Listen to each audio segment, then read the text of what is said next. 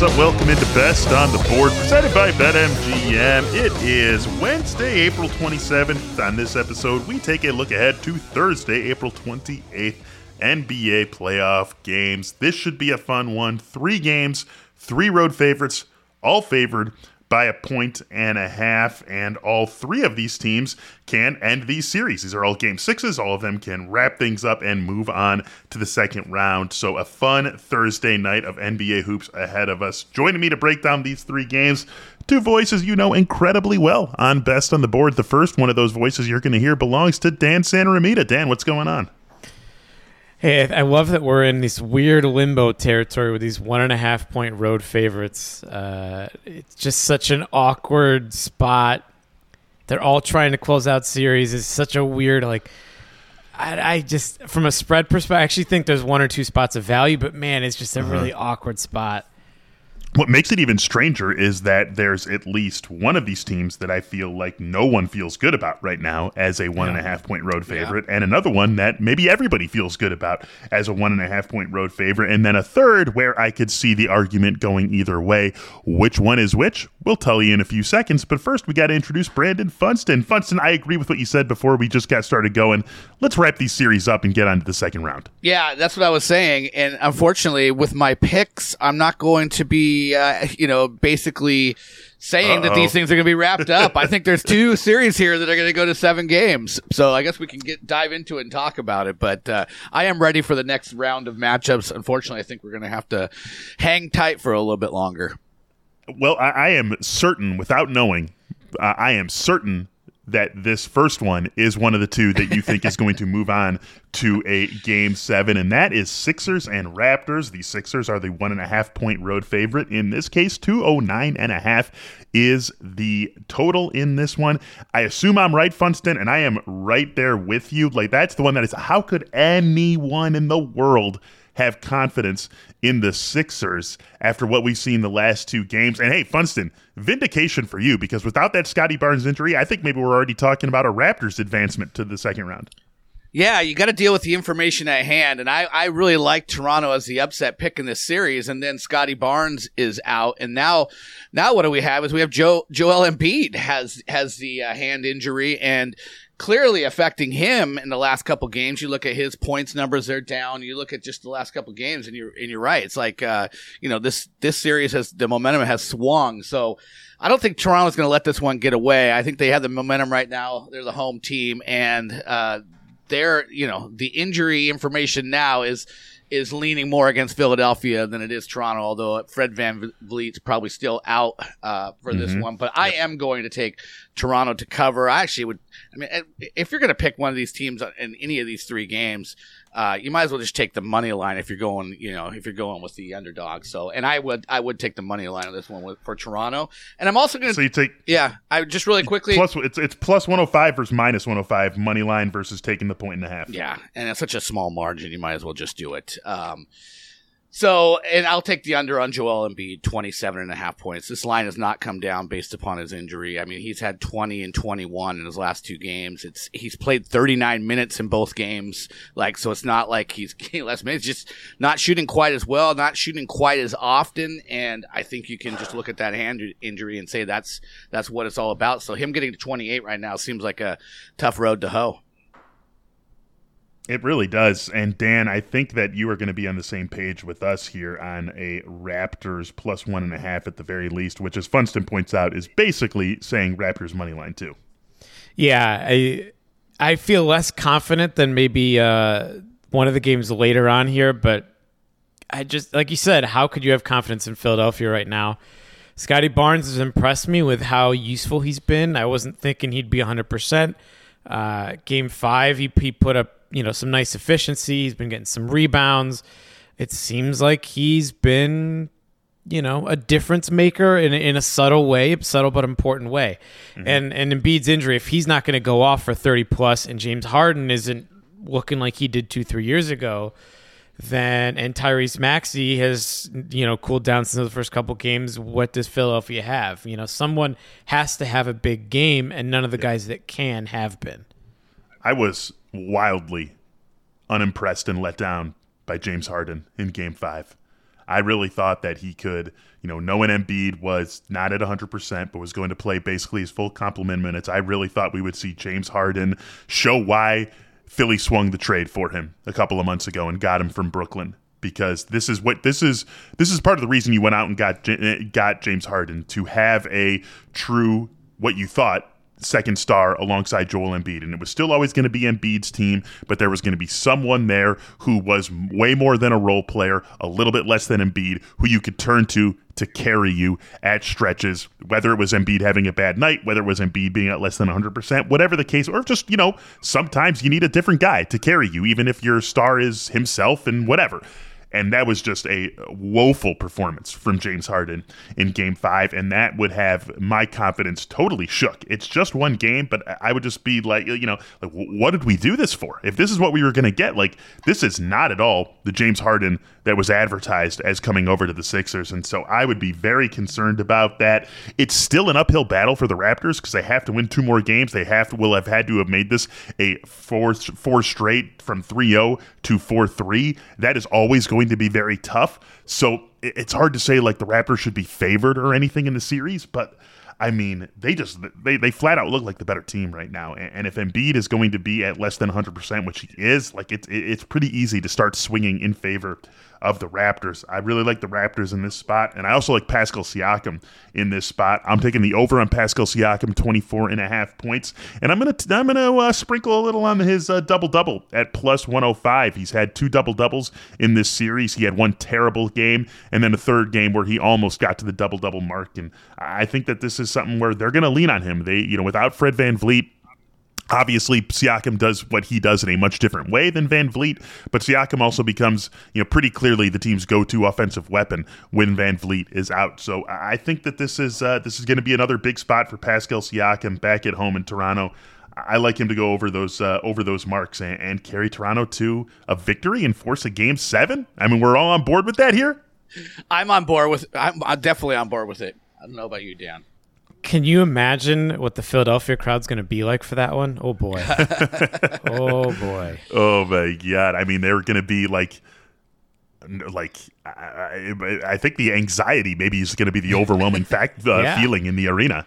On that Home one. court turns into disadvantage if, if you start getting tight right, there. I was going to say, seriously, start you know being decidedly against the Raptors, but if you know Philly comes out slow, it could turn. in that game seven. Yeah. Oh my god! And Funston, just like I said, like how much vindication are you going to be feeling? Me and Dan were giving you a hard time uh, after the first two games of this series, and then here we are. Now we're all on the Raptors train here. That's right. We're full circle. I love it it is uh, it's going to be I, I I want this one to go seven and, and not just for my bets although of course that's like the the overriding reason why I wanted to but what a what a game seven that would be if the Raptors are indeed able to win game six and force us to game seven here. Are we going to get game seven in Phoenix and New Orleans? The Suns with an impressive uh, game five victory where they really were never in any sort of doubt in that one on Tuesday night. Game six on Thursday night Suns minus one and a half, 214 and a half the total on this one. I think the Suns close it out here. I think they finish things off. Dan, what are you thinking when you look at this matchup? Well, the thing that stands out to me is the over because uh, at 214 and a half, because they went over since since Devin Booker went down uh, basically at halftime of game two. The the way the games have been played is has changed, right? And and new, both games in New Orleans went over and game two, in fact, went way over, although it was, uh, again, a weird one because it was when Booker got hurt. Yep. Uh, and then in game five, CJ McCollum and Brandon Ingram went two of 13 from three, and the total was uh, uh, five, five and a half off of this number, I believe. So yep and it, that game was I pushed back a little on it ever being in doubt. There were some moments in the last four minutes or so where if New Orleans and Ingram in particular, I think McCollum might have had one. They hit one more big shot and they get within a couple possessions, and then maybe Phoenix gets tight and they missed every one of those. And if they hit that extra shot, then you're going to start fouling at extra possessions and extra points. So I think the over is a good trend as long as New Orleans hits some shots. I'm going to trust them to do so at home. Yeah, I mean that's that's what I circled as well. I had the over as the one thing that I you know that I would be on, and I, I just I have a hard time figuring out who's going to win the games in this series. It's just been Yeah. back and forth, and there's only been one close game the whole time in terms of the final score. But what's jumped out at me is the over has hit uh, on three of five of these games, and the winning team has scored 110 plus in every game. So if we get a if we get a close game, we know you know we're, we should get a team that's going to score 110 plus. plus, and if we get the if we get the actual Vegas line here, then that should carry us to the over with ease, I would think. But you're right; it's just been these random 99, 97 point games that have kind of held held the under in a couple of them. Um, but if these two teams come out and and don't don't have those shooting lulls as you mentioned, um, then we should hit the over here. So I'm going to take the over. That's what I feel comfortable about. I think. I, I think I'm leaning New Orleans to make this seven. Oh wow! Might as well just Wow. follow the trend. It's gone back and forth in each game, so it's New Orleans' turn to win. See, I I really I was really impressed with what we saw from Phoenix in Game Five, a- and what I was most impressed by was who it was that was doing it for Phoenix in this game. Obviously, you know this team is not going to realize its championship goal without a healthy Devin Booker. I mean, next round, right? I mean, if Yeah. they're if they're staring down a matchup with the Mavs next round and they have to play some of it without Devin Booker, I think they're going to have a much harder time weathering Dallas without Booker than Dallas proved to have weathering Utah without Luka Doncic. They need Devin Booker back if they are going back to the finals and taking that next step that they came up short uh, last year against Milwaukee from doing. But I mean, look, Mikal Bridges, what a game he had, scoring 31 points in that one. Cam Payne came up with 12 key points in this one. Uh, also, uh, made a couple of threes, made a couple of big shots for them. He had a nice game. It was a pretty inefficient game from Chris Paul scoring the basketball, uh, but he still gave you 22 points. Uh, it was, uh, you know, a nice, a nice enough effort from him scoring, and then of course dished out the 11 of, uh, assists. Uh, DeAndre Ayton, 19 points on 8 of 13 shooting, the, the sort of efficient night that you need to see from him. Jae Crowder gave you nine points. I mean, like everyone did a little bit with Mikal Bridges stepping up in such a big way. And so I just, I liked the way that we saw Phoenix win this game, not with a 40 point game out of Chris Paul, not with this just override overriding ridiculous three point shooting night that is unsustainable for this team without Devin Booker. They just won. This is the Phoenix team we saw during the regular season that was going out night in, night out, and taking care of business against a team that, quite frankly, just isn't anywhere near as good as they are. And so I like that they recentered themselves in game five. I think they end things here in game six. One and a half is a friendly enough spread for me. Of course, I'm just going to, I'll go ahead and uh, just lay that one and a half and, and take the Suns because, you know, this is, this is ultimately, even without Devin Booker, the better team in this series. Brandon Ingram is having a coming out party in this series, and I love to see that. Love to see. I really love to see all these guys on this New Orleans team having such a, a big series because being a big college basketball guy like I am, like I love seeing Brandon Ingram maybe turning into a superstar. I love the all the love that Herb Jones is getting. Loved him at Alabama. Would have liked to see him go back to school for one more year and what that Alabama team could have been this year with him. So I like to see these college guys having uh, such a great series, guys who had these big college careers, but. Phoenix is the better team. Phoenix takes care of business. Phoenix moves on to the next round. Yeah, I'm in. I, I think I think it's possible. I don't know. This series is hard to predict from a results perspective, so that's why I'm sticking to the total. But uh, Yeah, the idea that popped into my head is that Phoenix might is a more experienced postseason team and has has the better you know floor general. But Yep. it's not it, when you just break these players down individually and compare and contrast the two lineups. It's not it's not decidedly favored for Phoenix without Devin Booker. So uh, you throw in a home court advantage and a, and a keep the series alive kind of sentiment from the New Orleans side, and I think it gets a little bit closer, and that's why we're looking at a one and a half point spread here. Yeah, I mean, I'm not sitting here trying to say that Phoenix should be minus four and a half. I think this is a fair spread. I just think that uh, that ultimately they're the they're just even without Devin Booker, they are the better team, and they've got New Orleans on its heels. They take care of business. They finish things off, and uh, maybe we all get the, uh, the the result we're looking for: a close game to help push the over, with the Suns taking care of business and moving on to the next round. All right, guys, last game of the day here, and uh, this should be a fun one as well. It's that familiar one and a half point spread. It's that very familiar Dallas and Utah series. Mavs laying the one and a half in Utah. Two hundred nine and a half is the uh, is the total on this one. And guys, five games in, two weeks, whatever the hell it's been in, I'm finally ready to admit that uh, Utah's probably cooked. yeah, I'm with you. This is the one I feel the most emphatic about. I just feel like Dallas has proven in this series that they have Utah's number. And, you know, if it wasn't for that one point win a couple games ago, this one's not one we're not even talking about. But Dallas's wins have been have been emphatic and the Jazz's two wins have been ekers. You know, they're just barely getting by. But now you got Donovan Mitchell, who's not 100%, and Luka's back. And, uh, you know, they're coming off a 77 point game. So I'm going to take Dallas uh, to cover this one. And I'm also going to, I mean, what what's what's why is Vegas so slow to take on Jalen Brunson right now? You know, you can get his his point total is 20 and a half. He's averaging 28.6 and has been no worse than, than 23. He's shooting like plus times a game. PRA is 28 and a half. His season points total average is 28.6. So that's higher than what his PRA is. So, and he's getting nine and a half on average uh, rebounds and assists this series as well.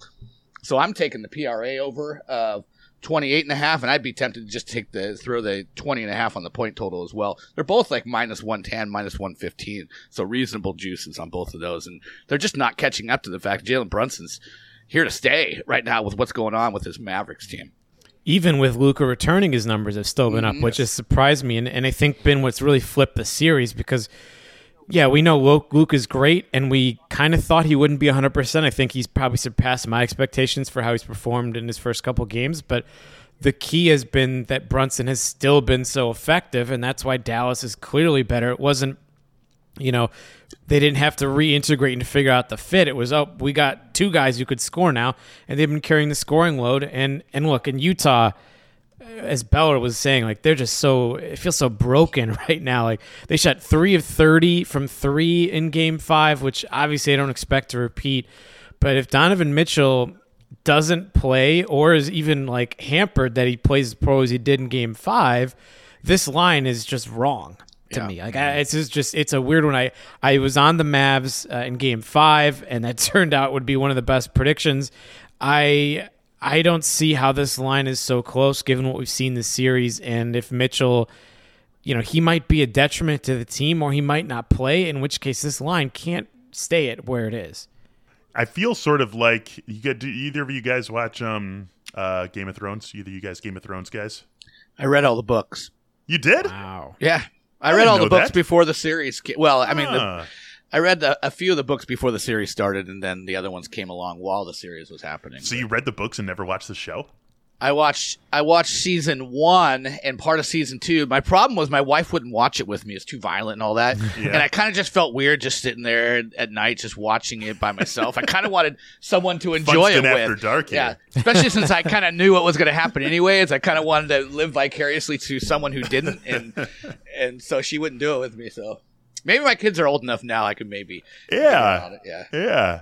Just stop after the sixth season and just imagine yeah. the ending for yourself. I'll tell you that. Uh, Dan, you wa- did you watch Game of Thrones? Are you Thrones guy? No, I barely watched it. I'm not much of a fantasy guy. Sorry, stick to the All sci-fi. Right. All right. Well, I'm, I'm not much of a fantasy guy either, but you don't have to be a fantasy guy to, to really get into Thrones. It was an awesome show for six seasons, and then it fell off a cliff. Anyways, not here to talk about that, but I feel sort of like Funston. You'll get this. I feel like I am, you know, one of the one of the uh, citizens of Westeros who gets killed and then brought to life brought back to life by the White Walkers uh, yeah. here with Utah, right? It's like Utah, D- Dallas killed me, and now they've brought me back to life as a Mavericks person because right. of just how thoroughly they have dominated. Uh, like it's three to two. This does not have the the feeling or shape of a three two series going to Game Six, and just with the with the way that Game Five went, and me being so staunchly on Utah and making fun of Dan leading into our picks because he was on Dallas and I was on Utah, and then Utah scores 77 points and embarrasses themselves. Like I, I, feel like I am now a Dallas Mavericks White Walker, and so I'm in on the Mavs. Mavs minus one and a half. Uh, I, I am with you on the uh, the Brunson plays. I'm probably not going to play him myself because I'm just I'm going to play Luka's PRA. Luka's PRA is at 48 and a half, and so what?